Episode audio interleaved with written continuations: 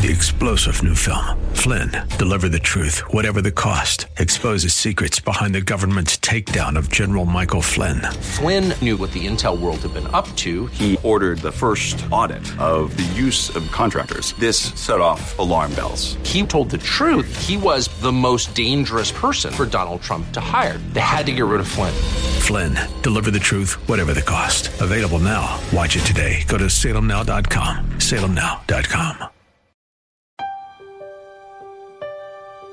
So after the resurrection, James and Jude, both half brothers of Jesus, believed in Jesus as the Messiah, became leaders in the church, and each wrote a book of the New Testament that bears their name. John the Baptist here clarifies I did not know my cousin was the Messiah until I got the signal. What signal?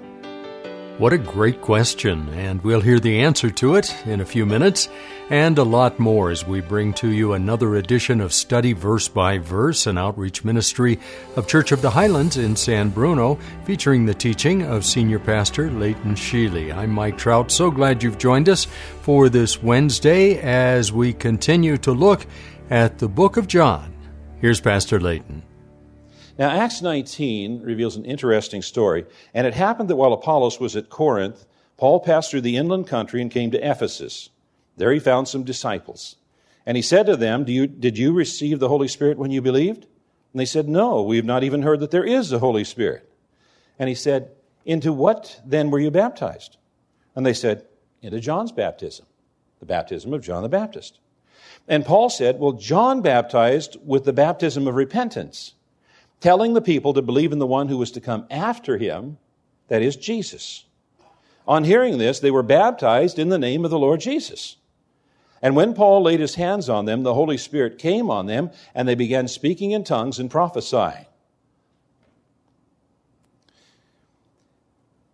Now, the Old Testament spoke of a spiritual cleansing in connection with the Messiah's coming, and the Jews therefore baptized people who were not Jewish, but they never baptized somebody who was Jewish.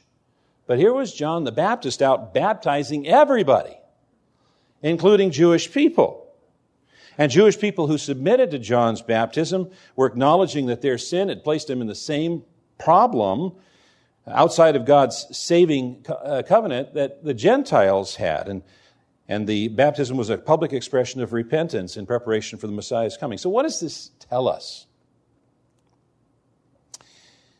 Well, some of us think that we've got a special relationship with God because grandma was a Christian. The Jews thought they had a special relationship with God because they were of a, they descended from Abraham. The Christians, or people that call themselves Christians, sometimes people attend church, they think, uh, I must have a special relationship with God because grandma was a Christian. She prayed for me all the time. I know that. Or I'm a member of the right church. Or I attend church regularly or whatever.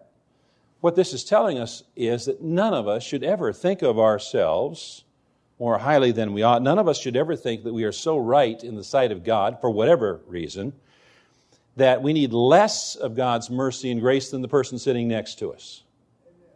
The fact of the matter is, all of us come to salvation through the same means, and that is God's mercy and grace poured out upon us in abundance through Christ Jesus. So, John's baptism was a baptism of repentance in preparation for Jesus, and Jesus' baptism was with the Holy Spirit and with fire. Verse 27 Even he who comes after me, the strap of whose sandal I am not worthy to untie.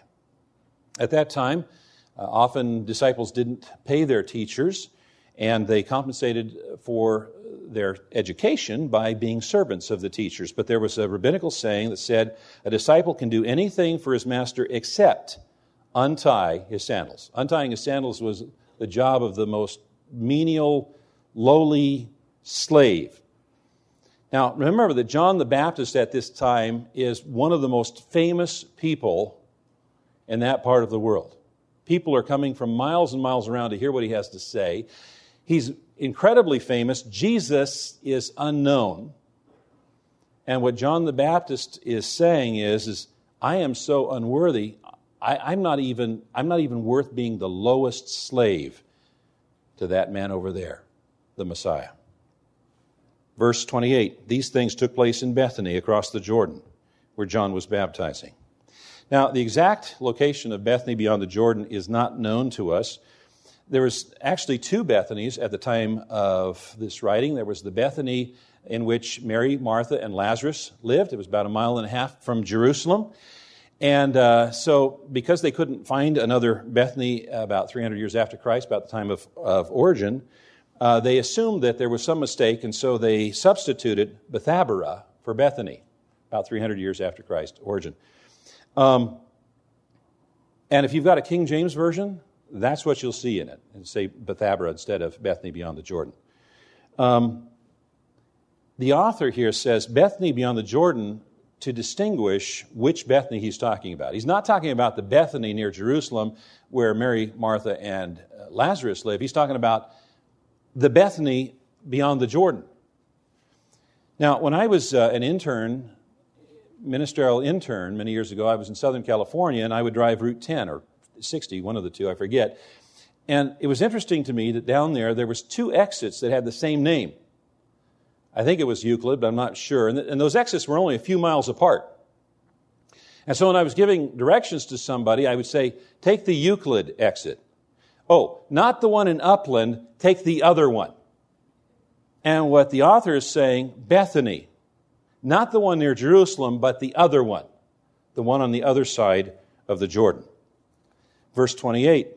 And by the way, your Bible might have a paragraph heading that says, Behold the Lamb of God. The next day he saw Jesus coming toward him and said, Behold, the Lamb of God, who takes away the sin of the world. Now, this title, Lamb of God, is used only in John's writing. It's the first in a string of titles that he bestows upon Jesus, including Rabbi, Messiah, Son of God, King of Israel, Son of Man, him of whom Moses and the law and the prophets wrote, Jesus of Nazareth, the son of Joseph, and so forth. The concept of a sacrificial lamb was very familiar to the Jewish people all throughout that, their history, they knew that God would only cover sin, and the sin was only covered uh, with the shedding of blood. And uh, Abraham had put confidence that someday God would provide a lamb in uh, Genesis chapter 22. Every day in Jerusalem, every morning and every evening, a lamb was sacrificed for the sins of the people. And that took place even when the, when the city was under siege and people were starving. They would still have the morning and evening sacrifices.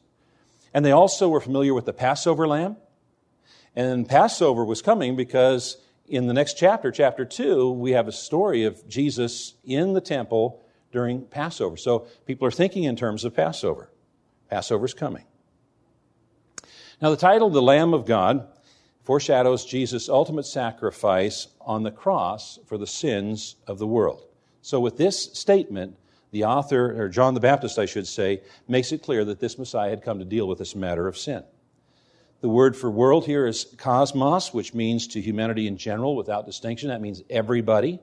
So the use of the singular term sin with the collective word world reveals that as sin is worldwide, so Jesus' sacrifice is sufficient for all people without distinction. That's what being said here. Now, it's important for us to understand that what he's not saying here is something that is taught called universalism.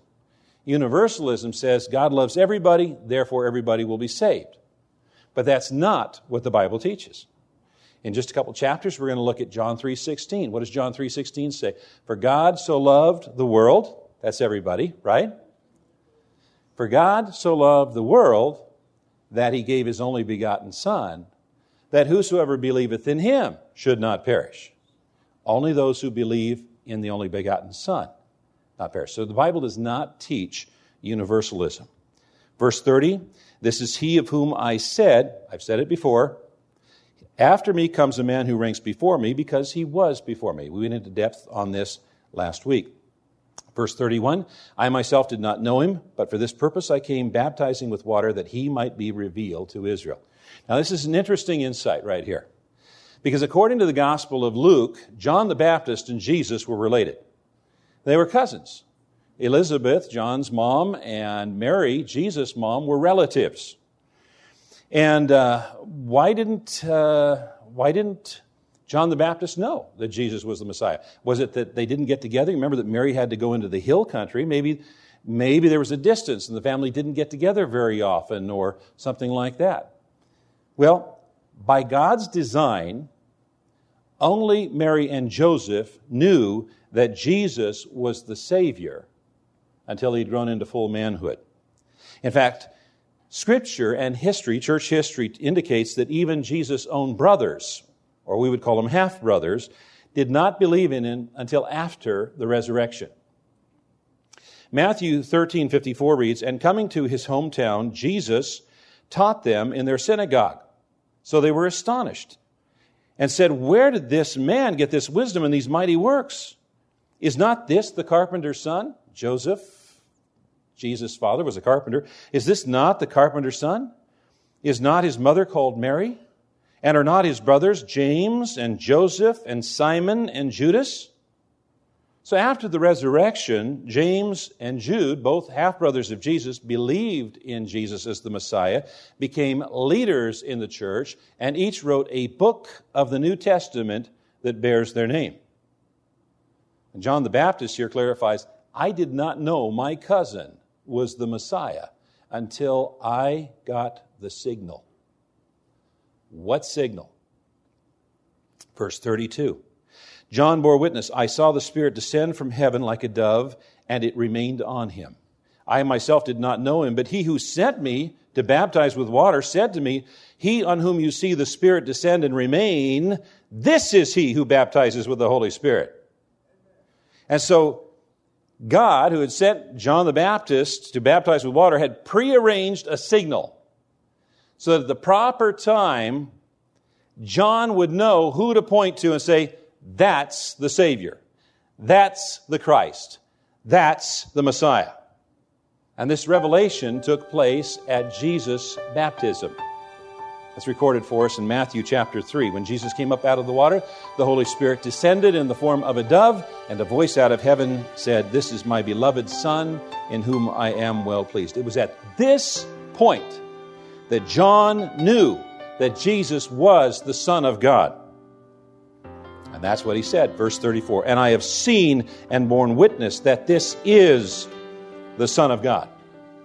Well, if you joined us a little bit late, this is Study Verse by Verse, an outreach ministry from Church of the Highlands in San Bruno, and uh, our teacher is Pastor Leighton Sheely. He'll continue right where we're leaving off tomorrow when we come back at this same time. And if you'd like to do a little additional study in advance of tomorrow's broadcast, just turn to the first chapter of John and move on into the second chapter. I'm Mike Trout. So glad you've joined us today. We're on the web at highlands.us, and we'd love to know that you're listening. You can share that fact with us when you go there, highlands.us, and click on the contact link. We'll be back tomorrow at this same time and study verse by verse.